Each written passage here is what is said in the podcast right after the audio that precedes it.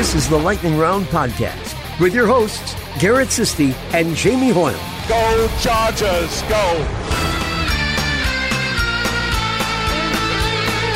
This is the Lightning Round podcast. For those of you who couldn't find the show last week, welcome back. We did not go anywhere. I am Garrett Sisti at Garrett Sisti on Twitter. You can follow the podcast at Lightning underscore round with Jamie there. We have some things to say about this first matchup for the Battle of LA, but we have a pair of donations we want to recognize right now. So, big shout out, big thank you to William Boydston and Preston Walker for your very generous donations. We really appreciate it. You guys are helping the beer fund going, and uh, based on Sunday's game, I think we're going to need it. So, thank you very much for for keeping that going, and uh, we like we always say, we appreciate everybody who supports us, whether it's by listening, interacting on the app interacting on Twitter, rating us on iTunes, whatever the case may be.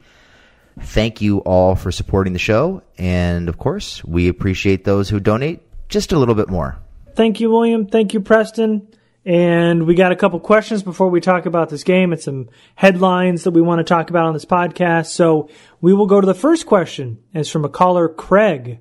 Hey, fellas, it's Craig Smith, uh, Austin, Texas native, Louisiana born and raised giving you guys a buzz. Just kind of wanted to get your input on what's going on with Austin Ekeler, man. Um, every time he touches the ball, it's basically an explosive play and at least a positive one. But um, seems like Wiz can't get him on the field uh, as much as he ought to be there. And also, man, defensively, I don't know what we're to do without Bosa. Uh, I guess, you know, just have to find a way to manufacture pressure one way or another uh, feel like there should be a little bit more emphasis on uh, getting Nwosu involved. And, uh, you know, Derwin can only do so much, especially when we're playing a lot of speed at receiver.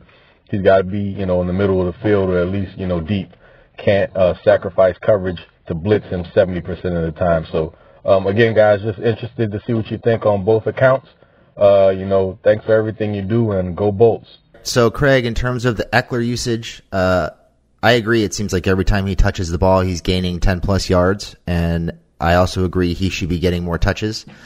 I've seen some people saying he should be RB1, and I don't know that I'd go that far because I think there is some advantage to balancing out the carries and having he and Gordon, you know, get a reasonable amount of touches uh, because of the things that they do to complement each other. But I would like to see Ekeler get more carries. I'd certainly like to see him get more uh, more targets. I mean, I think he had three targets on Sunday, if I'm not mistaken, for the second week in a row.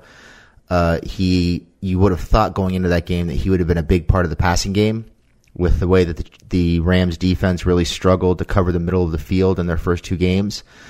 But we really didn't see that. He had the one catch for 30 yards, I think it was, in the fourth quarter, if I'm not mistaken, on the Chargers' last scoring drive.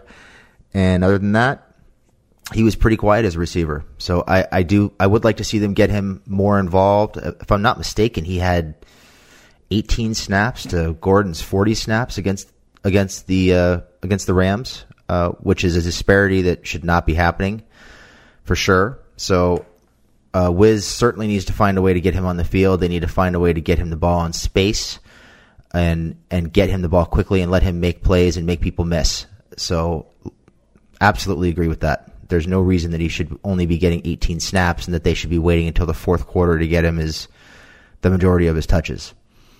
In terms of the pass rush, I mean, obviously Bosa's the man. He's the one that drives the pass rush. His presence also makes the secondary look unstoppable at times. With him gone, they're going to have to work hard to find other options. You know, we we saw it in the first two weeks with them blitzing Derwin James quite a bit.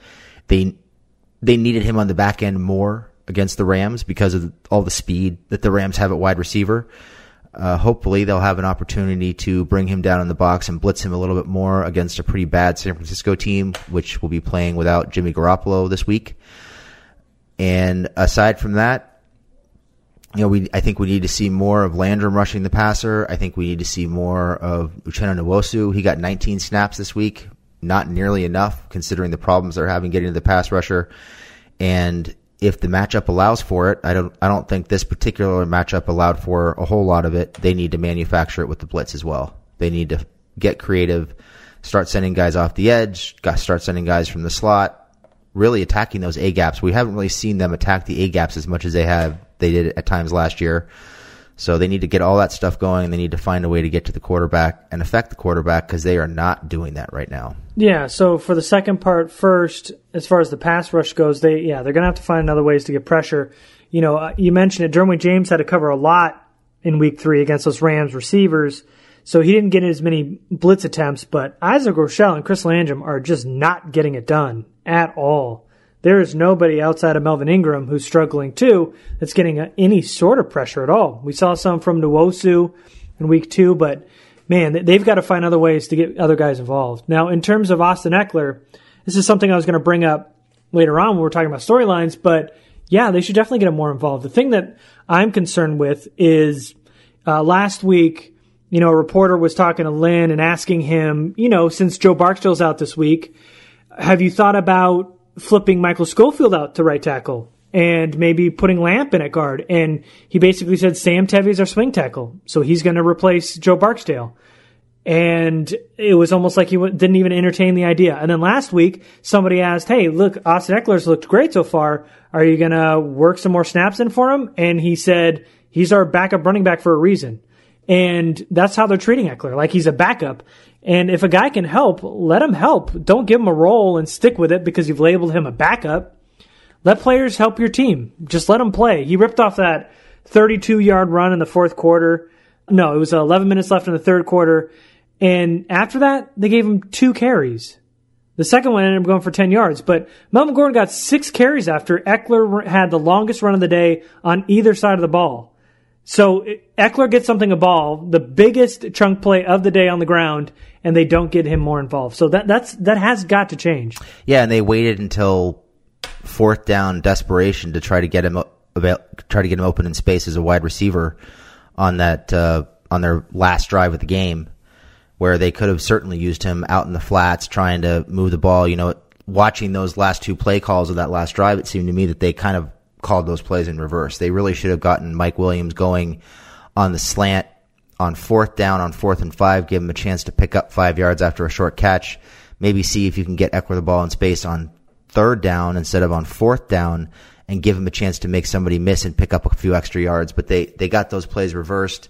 They threw the ball to Ekeler in traffic on, on, uh, fourth and five and just really didn't give him a chance. He had to try to make about five guys miss right in the middle of the field. They had him hemmed in nowhere to go. So really no creativity, no vision, really no sense of moving pieces around and creating matchups. Just, all right, let's get Ekeler on the field. All right, let's throw him the ball on fourth down, see if he can make everybody on the Rams defense miss. And of course, it didn't work. Yeah, which I'm sure we're going to get to in a little bit. But uh, we got a, another question here. Uh, this question is from Ben Brown. And Ben says, Hey guys, huge fan of the show and current Texas Tech University student here.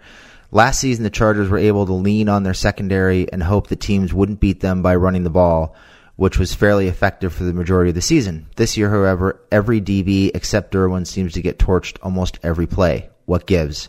I figured with the upgrades of Kyzir White and Derwin James, the opposing passing attacks would be stifled even more. Is this a regression of Hayward, Williams, and King? Are they missing Tre Boston that much? Or is Joey Bosa just that good? Well, first off, Ben, they are not missing Tre Boston at all. Nobody misses Tre Boston. Don't worry about Tre Boston. In fact, don't even bring up his name anymore. Second, yeah, Joey Bosa is definitely that good. He makes that defense work. You see it. Melvin Ingram does not look like a pass rusher on the field without Joey Bosa. He does not even look any good. So yes, he's that good. And we're kind of seeing a little come down to Casey Hayward and Trevor Williams so far. But you know, in all fairness, you can't really ask your corners to cover as long as they had to on Sunday. Derwin James made this secondary a lot better, but Jahleel Addae is back on his bullshit, man. Tackling in his prime 2016 Jahleel Addae form. Yeah. Uh, so first of all, I agree with Garrett. Obviously, yes, Joey Bosa is that good. He is the engine that drives the whole machine. Certainly, when he's there, everybody around him gets better. That much is obvious. Uh, I don't know that we're necessarily seeing a regression of Hayward, Williams, and King. I think we've seen a, a regression of the scheme and the play calling on defense for sure. I think we've seen uh, Gus really lean on very soft zone heavy schemes, particularly in weeks one and three. They're not really challenging wide receivers. They're not really allowing their corners to cover. They're giving 7, 10, 12 yard cushions and then backing off as receivers come down the field. Uh, it just seems like they don't trust these guys to run with some of the faster receivers. Uh, they are also, because they're so zone heavy, particularly at the second level, they're just leaving gaping holes where the linebackers are supposed to be covering people. Teams are moving the linebackers, manipulating them, throwing over them, throwing between them, and just finding the holes. Uh, Jared Goff made some really good throws into some really tight windows on Sunday where he just, they knew where there were going to be holes in the zone at all levels of the defense, and they found them whenever they needed to. So I think the play calling needs to get better. I think they really need to let the corners play instead of trying to protect them with these massive cushions. Uh, they need to stop letting fast receivers run free in the middle of the defense. That's a big problem. And obviously, with no pass rush to speak of whatsoever, unless Derwin James is blitzing, uh, they they're just giving opposing quarterbacks way too much time to sit in the pocket, find somebody, wait for somebody to get open, and make a good throw. And it's happening regularly because they're getting four, five, six seconds to sit back there and wait for somebody to get open, and you just can't survive that way in the NFL. So the next question is from Marcus Turigia, and he asks, "Please help me understand the latest move of Justin Jackson for Detrez Newsome. Why give up on Newsome after three games?" So if you didn't hear, the team recently promoted the running back Justin Jackson, and they cut Detrez Newsome. Yeah, I, I, saw some anger about this move, uh, you know, on Twitter and other social media platforms today, and I get it fans got attached to Newsome. They like watching him catch passes and, and make big plays. But, you know, at the end of the day, he's a third running back. And I always kind of felt like he was play, keeping, uh, keeping Justin Jackson's spot on the roster warm. You know, they, they invested a draft pick in, in Jackson. They kept him on the, on the original 52, uh, 53 in the interest of sneaking him onto the practice squad. Uh, they've been waiting for him to be ready to come up to the roster. So in their estimation, he is better than Newsome. I think there's probably a pretty good chance Newsome will clear waivers and they can put him on the practice squad, so they probably will not lose him. I don't feel like he's somebody teams are just going to be clamoring for and racing out to sign. So my guess is he will probably land on the practice squad. And in their mind, they probably feel like they protected an asset that's going to be here next year and beyond, whereas Newsome was a placeholder more or less in their mind. They didn't go into camp expecting him to make the roster. He basically made it because everyone around him got hurt Granted, he played really well in the preseason, but he didn't have a whole lot of competition. So I don't think it's a big deal. I think it was kind of inevitable. I feel bad for Newsome because he had a great camp and a great preseason, but I think this was always going to happen. So I think at the end of the day, as much as it sucks for Newsome, I think what you're looking at is the Chargers seeing themselves losing Dewan Hines to the Browns off their practice squad um, during over the weekend, and thinking that they really wanted to make a move to protect Jackson so that's what they did. Yeah, I thought Justin Jackson would eventually get called up. I thought maybe as an RB four, but uh, you know, cutting Newsome is probably a Chargers' way of hoping they can stash him on the practice squad, like you talked about, without losing their actual investment, which was a draft pick spent on Justin Jackson. So, you know, not really that big of a deal. I think they're interchangeable. Neither of them are really going to get that many snaps. Um, I don't think they're giving up on Newsome. I think eventually there'll be a plan to maybe get Justin Jackson Newsome some snaps next year and see where they're at. But you know, this year they don't really either of them don't really have a role. So it's the Melvin Gordon Austin Ekeler show right now. So you know, I, I understand it because Detrez Newsome was a preseason darling and really earned that RB three role during the preseason. So he he earned that spot on the fifty three. But we're into the season. Justin Jackson looks to be healthy because they promoted him, and or you just assume that he's healthy because they promoted him. And, you know, you just hope that Newsome clears waivers like a lot of the other guys they cut in the offseason, and they'll just be able to keep him just on the practice squad. Yeah, I think it's a pretty, you know, simple roster move to grasp once you get past the fandom of enjoying watching Newsome play and you realize he wasn't playing that much to begin with. He wasn't likely to play moving forward. And they're just moving around the, you know, 50th, 51st, 52nd, 53rd spot on the roster, just kind of moving pieces around um, trying to get the roster where they want it to be, and they always thought Jackson was going to win that spot anyway. So they just made it happen. Okay, so we got one last question. All right, and Preston Walker asks a question. He says, "What's your biggest pleasant and unpleasant surprise so far?" So the most pleasant surprise has probably been uh, the play of Mike Williams and Uchenna Nwosu. Uh, both of them surprised me. They're playing good this year, even though Nwosu kind of went quiet in week three. But, um, you know, going back to what we saw in college, I didn't expect a ton from either of these guys. I know they were drafted high, but they're playing much better than expected. And the unpleasant surprise is the secondary. I think the corners are giving up wide open looks through the first three weeks. I think Jahleel Addae really looks like he's regressed. Uh, the, the missed tackling has been a major issue for, th- for three weeks now. So um, I will say the secondary has been a little bit of a letdown so far. Uh, I would say, in terms of pleasant surprise, I'll go a different route. Uh, I would say Michael Schofield has played better than I expected him to. Not that he's necessarily been great, but he's exceeded my expectations, and he's kind of holding down that right guard spot for the time being. He's played pretty well. Uh, in terms of unpleasant surprise, I guess you could say Addae. I, I don't really consider it, it a surprise per se that he's struggling in the role they've got him in because I don't think he's a free safety. I don't think he does well in space and covering a lot of ground, but he was much better than expected last year, and I just feel like he's slow to make reads. He's taking bad angles. He looks hesitant. He looks uncomfortable, unsure of himself, and he just looks lost out there. And teams are picking on him regularly. So I would say the biggest pleasant surprise, kind of under the radar, is Schofield, and the biggest unpleasant surprise is Addae, just because it's night and day from where he was last year. Okay, so let's go into our storylines or headlines from the loss this weekend to the LA Rams. Give me your first big takeaway from this game. So my first big takeaway, I really wanted to start with something positive here, but I just can't overlook this. I can't overlook this, and I think my first big takeaway is the way that the Rams coaching staff just rope doped the Chargers coaching staff and just took advantage of them in every phase of the game, and there are examples of it throughout the game. Uh, from a defensive standpoint, you know, when you watch film, particularly the all 22, you can see how Sean McVay was moving his pieces around in an effort to force the Chargers to move their pieces around. And it's like he knew what the Chargers were going to run on every play before they even took the field. And he was getting the motion to move a Kyzir White out of position, or he had a jet sweep that took Addae out of position and left one guy in the box at the second level. Uh, you know, sending two players into the same the same deep and intermediate zone on a pass play to get the linebacker to suck in to cover the sh- the short guy and throw over the top of him. You know, a little play action here, just little things that it seemed like the Chargers had something covered.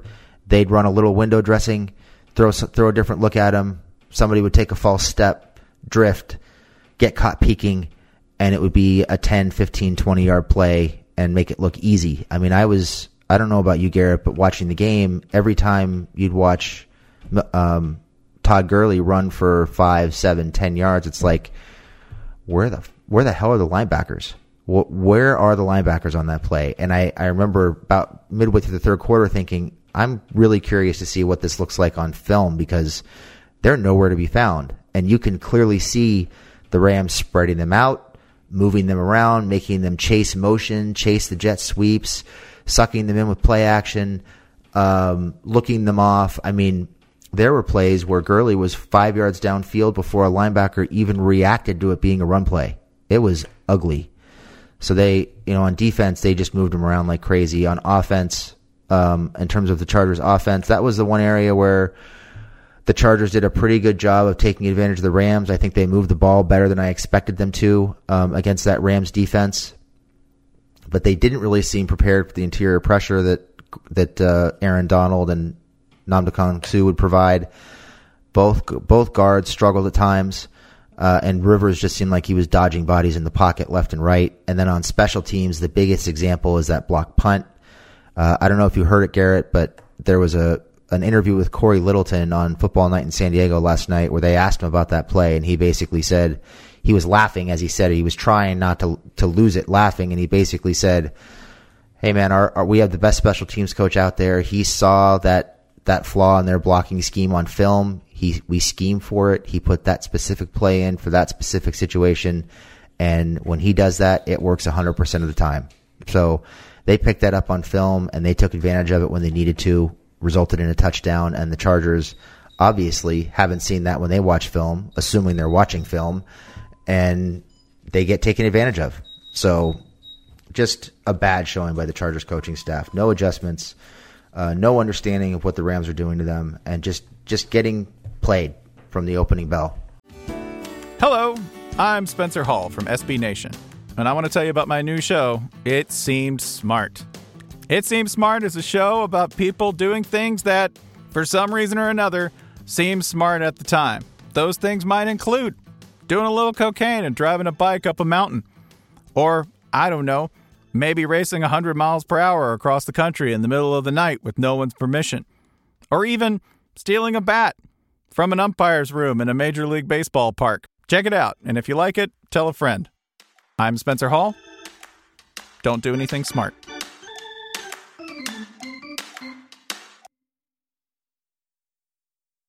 Yeah, so I'll get back to this coaching staff, but what I want to do because this game was pretty ugly. I mean, I think we all assumed the outcome, but uh, it didn't go quite as we had hoped. It was it was kind of ugly at times. So what I'm going to do is a popular business practice where you do the compliment sandwich, right? You do something nice. then you get down to the nitty gritty and then say something nice again. So let's start with the positive. And I know you want to start off positive. I'll start off positive. I, honestly, Mike Williams should be the wide receiver two going forward. Mike Williams had a career day against the Rams, was the most impressive wide receiver. He led the team in catches, yards, and touchdowns. His 42 yard catch was a gorgeous throw by Rivers.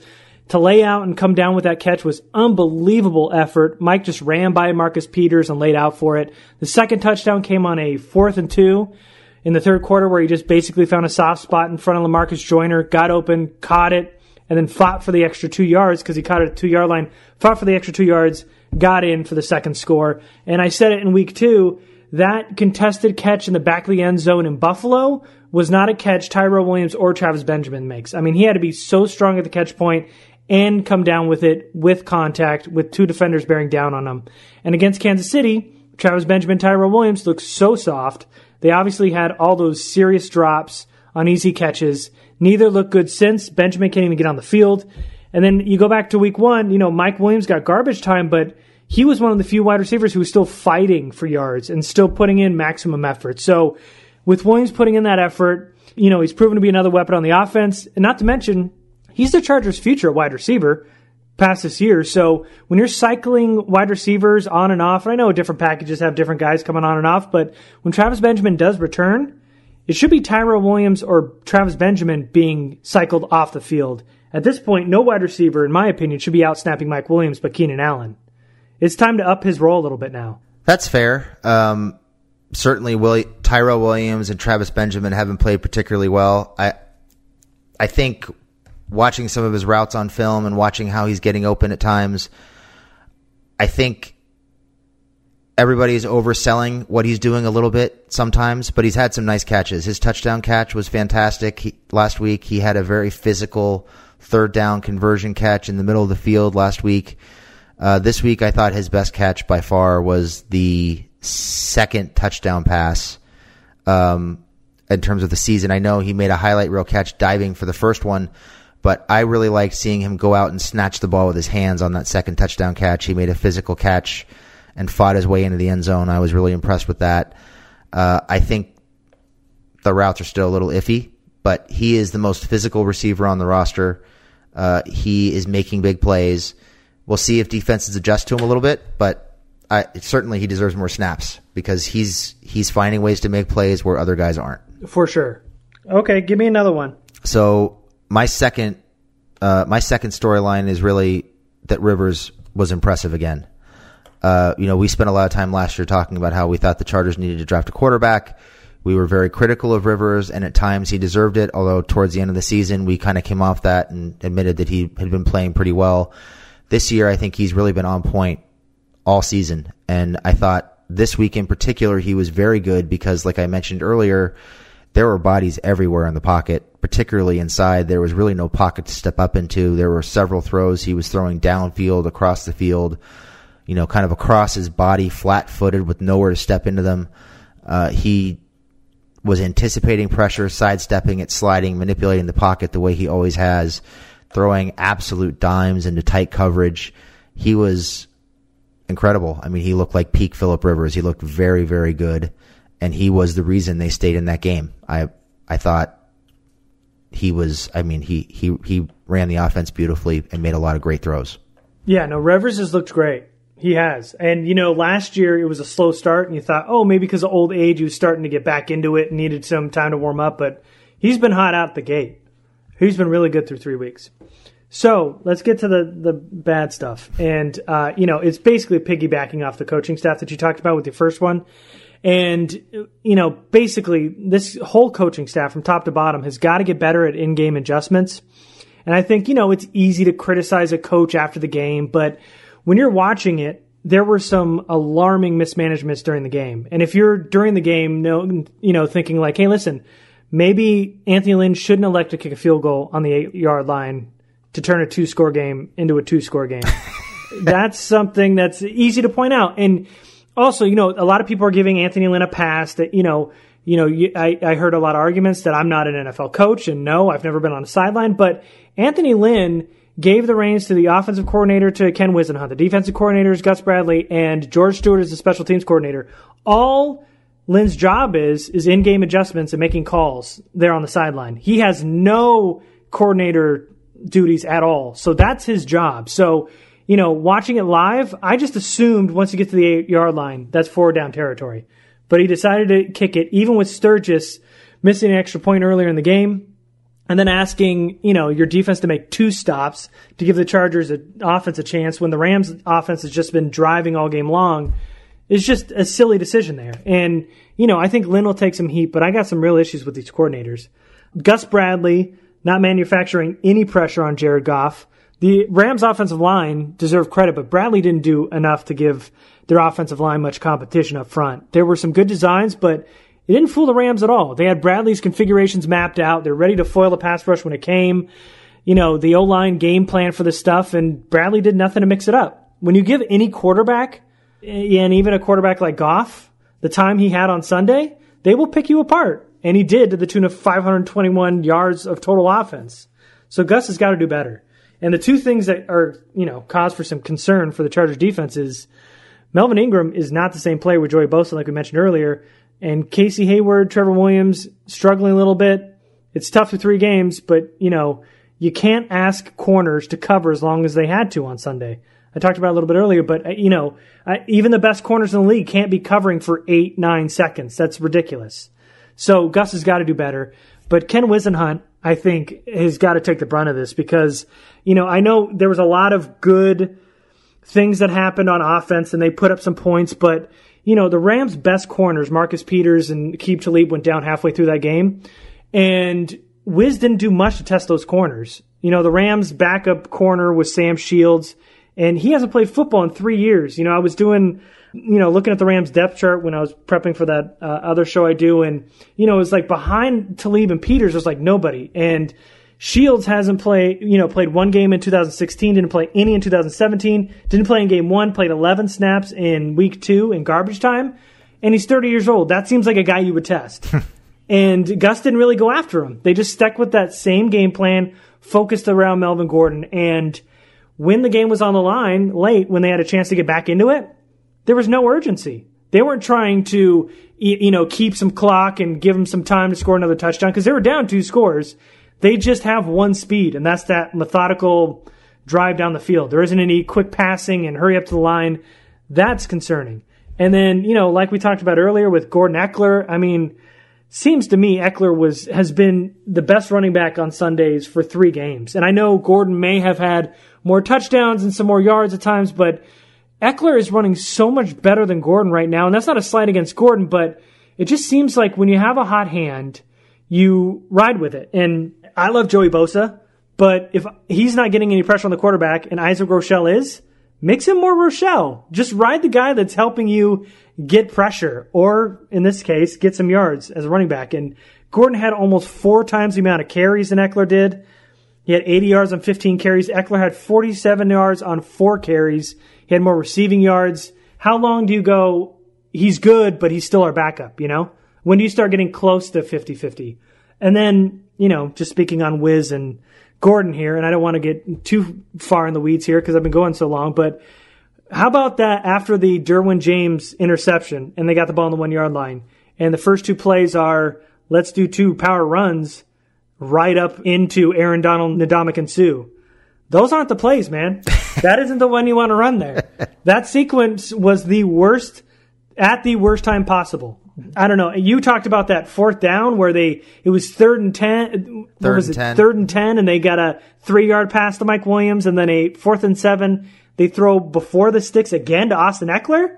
I mean, are you telling me Wiz doesn't have a call for that? Doesn't have a seven yard play in the back of his pocket? And that's with five minutes left in the game, down twelve, Um, and they're yeah, not throwing I mean, past the sticks. Yeah, I just don't. I don't understand that. And you know, George Stewart is as bad as it gets on special teams. He was downright abysmal last year. For you know, nothing's changed. Why they retained him, I still don't know. But I do. You know, that because he's Anthony Lynn's boy. He's Anthony mentor. Lynn's mentor. Yeah, that's why he's still around. That's why they made him the Yeah. assistant head coach. through three games, you saw, and you talked about, um, you know, John Fassel basically seeing a weakness in the Chargers punting game. They overloaded the middle. They attacked it, got a punt block for a touchdown.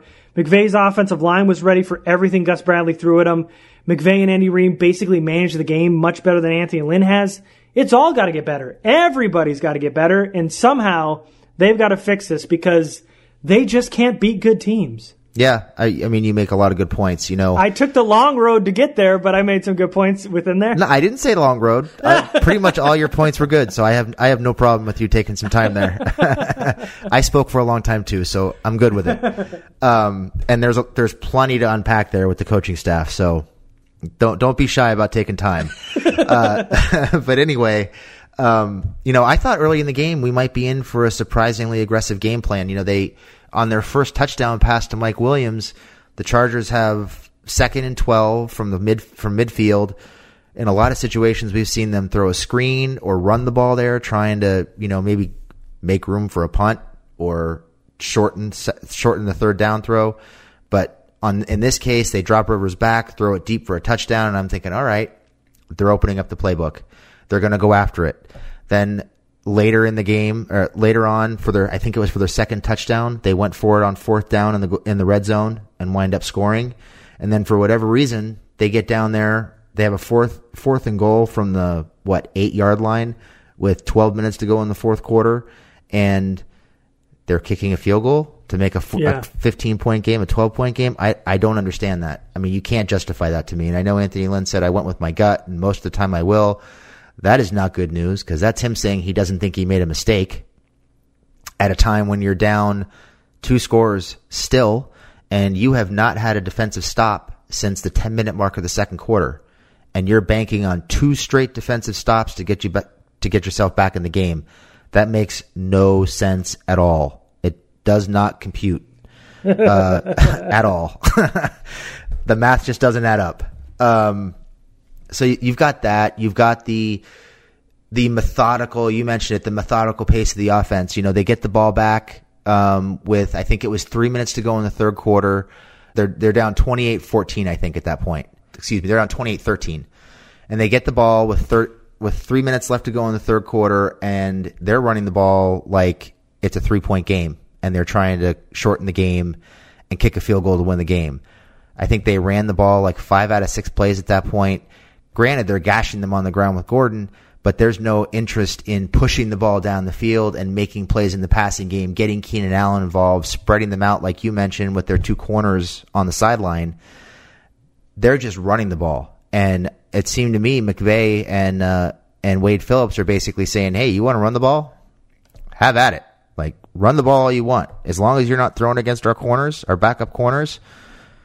Great, have at it." And they were con- they were content to let them run down the field. They're taking this they're taking the play clock down inside of 10 seconds almost every play. There's no sense of urgency. There's no concept of how little time is left, and they wind up taking at that point six minutes off the clock to score a field goal, and they don't go for it on fourth down. It it just doesn't it doesn't make sense at all. Yeah. So. You know, I thought they had some really nice run designs, though. You know, they, they did a good job of letting Suh and Donald work their way up the field and running around them and getting outside of them. So they did some good things, but a lot of the play calling left a lot to be desired. The lack of pace, the lack of game, of managing the game, and then at the end of the fourth quarter, before they got the ball back for the last time, they had a a, a third and long where they stopped they stopped the Rams and they were going to get the Rams were going to punt the ball from about the 32 yard line, and the Chargers accepted a holding penalty to push them back, and it wound up saving them. I think it got them an extra 12 yards of field position, but it cost them almost two minutes on the game clock because they just let the clock bleed. They didn't call a timeout, and they just let the Rams take their sweet time, running their third down play again, and then running their punt, and then punting the ball. So just just no no clue how to manage the clock at all, and that's frustrating. All right, so give me your uh, last storyline here. So I mentioned it a little bit earlier, but my last storyline is I, I, I thought the linebackers were terrible. So my third storyline is that the linebackers were disappointing again. Uh, they were getting pulled in and out of position consist- consistently. They were taking bad angles. I mentioned it. There were a lot of running plays where they were watching Gurley get five, six yards downfield before they even started to react. They were missing tackles. There were a lot of blown coverages in the middle of the field because they were losing track of receivers. I thought the I thought this was probably the worst game the linebackers played because they were basically invisible and they they were rendered basically useless because they they were not they were not reading the offense very well. They were not reacting very quickly, and they were getting stuck in the mud and just getting picked off at the second level by by offensive linemen with ease. So they need to figure out how to get those linebackers going because they were not coming downhill. They were, if they were coming downhill at all, they were creeping and they were getting caught by second level blockers left and right. It was not a pretty day. Yeah, linebackers were not good. Disappointing because Kyzir had Kyzir White had such a good game in week two, but we'll see going forward. But yeah, they none of them were very good, and man, they really spread those guys out too. They did. They made them run and cover a lot. Uh, my last one, is, you know, back to a positive one, and it doesn't really have anything to do with the game, but you know, even though how bad the Chargers lost week one, week three, their schedule is set them up for a potential run here. Mike Clay says the Chargers has the easiest remaining schedule in the NFL. And, you know, a lot of those tough matchups that we were talking about when we previewed the season, a lot of those teams don't look as dangerous as they were. 49ers won't have Garoppolo. Tennessee's struggling. Seattle doesn't look very good. Pittsburgh just took care of the Buccaneers, but they tied earlier this year. So th- there's been some teams that we thought might be a little tough, aren't looking so great early on. You know, obviously the Chargers have to win those games. So just having an easy schedule doesn't mean much unless you win them. And if you don't, it could sting, especially if you get beat by a 49ers team without Garoppolo this weekend. But, you know, after the Chargers four game winning streak last year, they finished 9 and 3, almost made the playoffs. And they're looking at a scenario close to that because the, the schedule is so soft and they could possibly be 2 and 2 instead of 0 and 4 in the first quarter of the season. The issue is last year, you know, they lost to good teams. They didn't beat any good teams. They lost to the Pats, Jaguars, and Chiefs towards the end of the year. All of them made the playoffs. And they basically just beat up on the top 10 draft pick teams that year. So the two losses feel like we're all living in this nightmare, but you know, they're, they are set up to make a run here at the end of the year. If they can handle their business and hey, maybe they actually beat a quality opponent. I know it's not college football, but it'd be nice to beat a, a good team under the Lynn tenure. It sure would be nice to beat a good team. It feels like it's been ages since they've done that, to be honest, even, Yeah. even under McCoy. Um, yeah, I mean, they, it seems like the schedule is favorable, but you kind of have to assume they're going to be average or better to, to make a run. And right now, I don't really think they're all that average. The offense is playing at a pretty high level Definitely. because of Rivers, and they're running the ball well. You know, I thought they ran the ball much better than I expected them to against the Rams yesterday. They gashed them repeatedly, and I didn't think they'd do that. So there's reason to be optimistic with the offense. I just have real concerns about this defensive scheme, the inability or lack of lack of interest in making any kind of adjustments at all.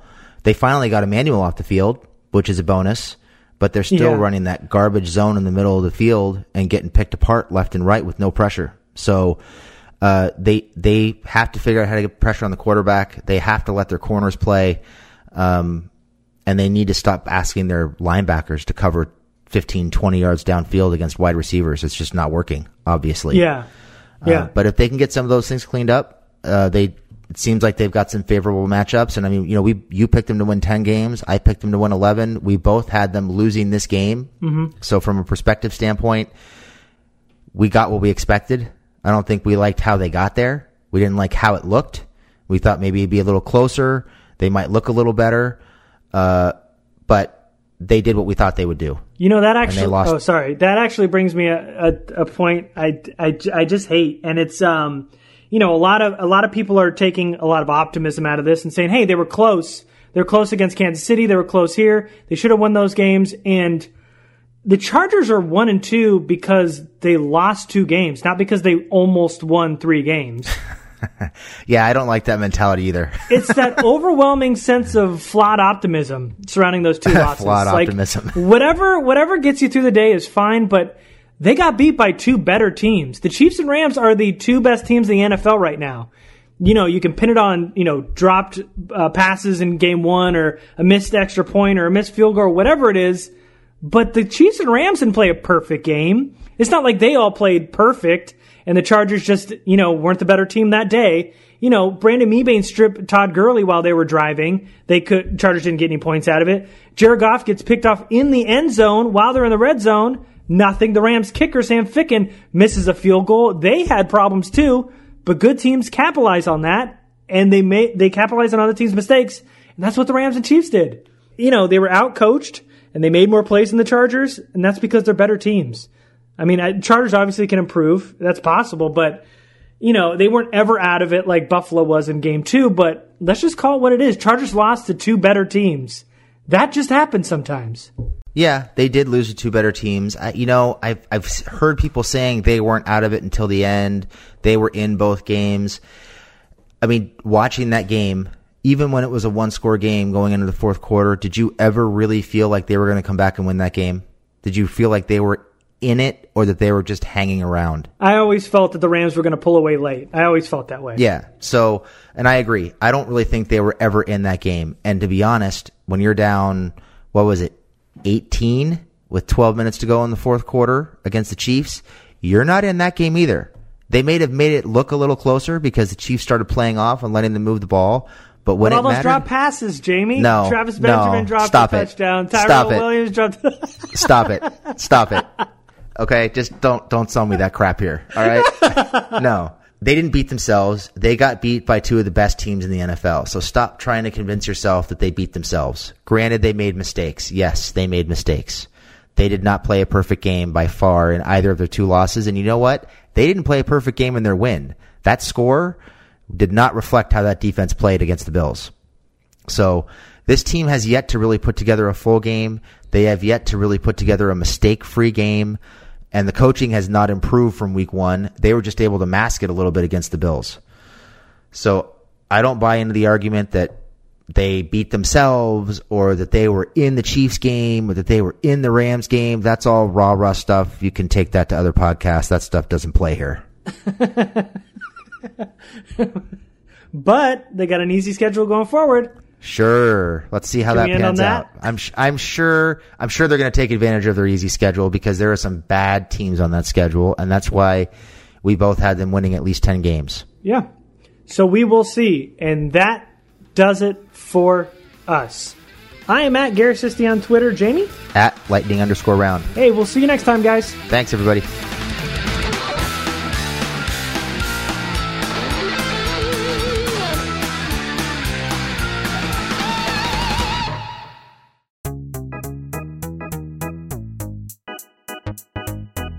Hey, I'm Anil Dash, and I'm the host of a new show called Function from the Vox Media Podcast Network and Glitch. This season, we're talking with experts about why our voting machines are so bad and how that might hurt our elections. We'll also talk with an animator to find out how popular dances from the real world end up in video games.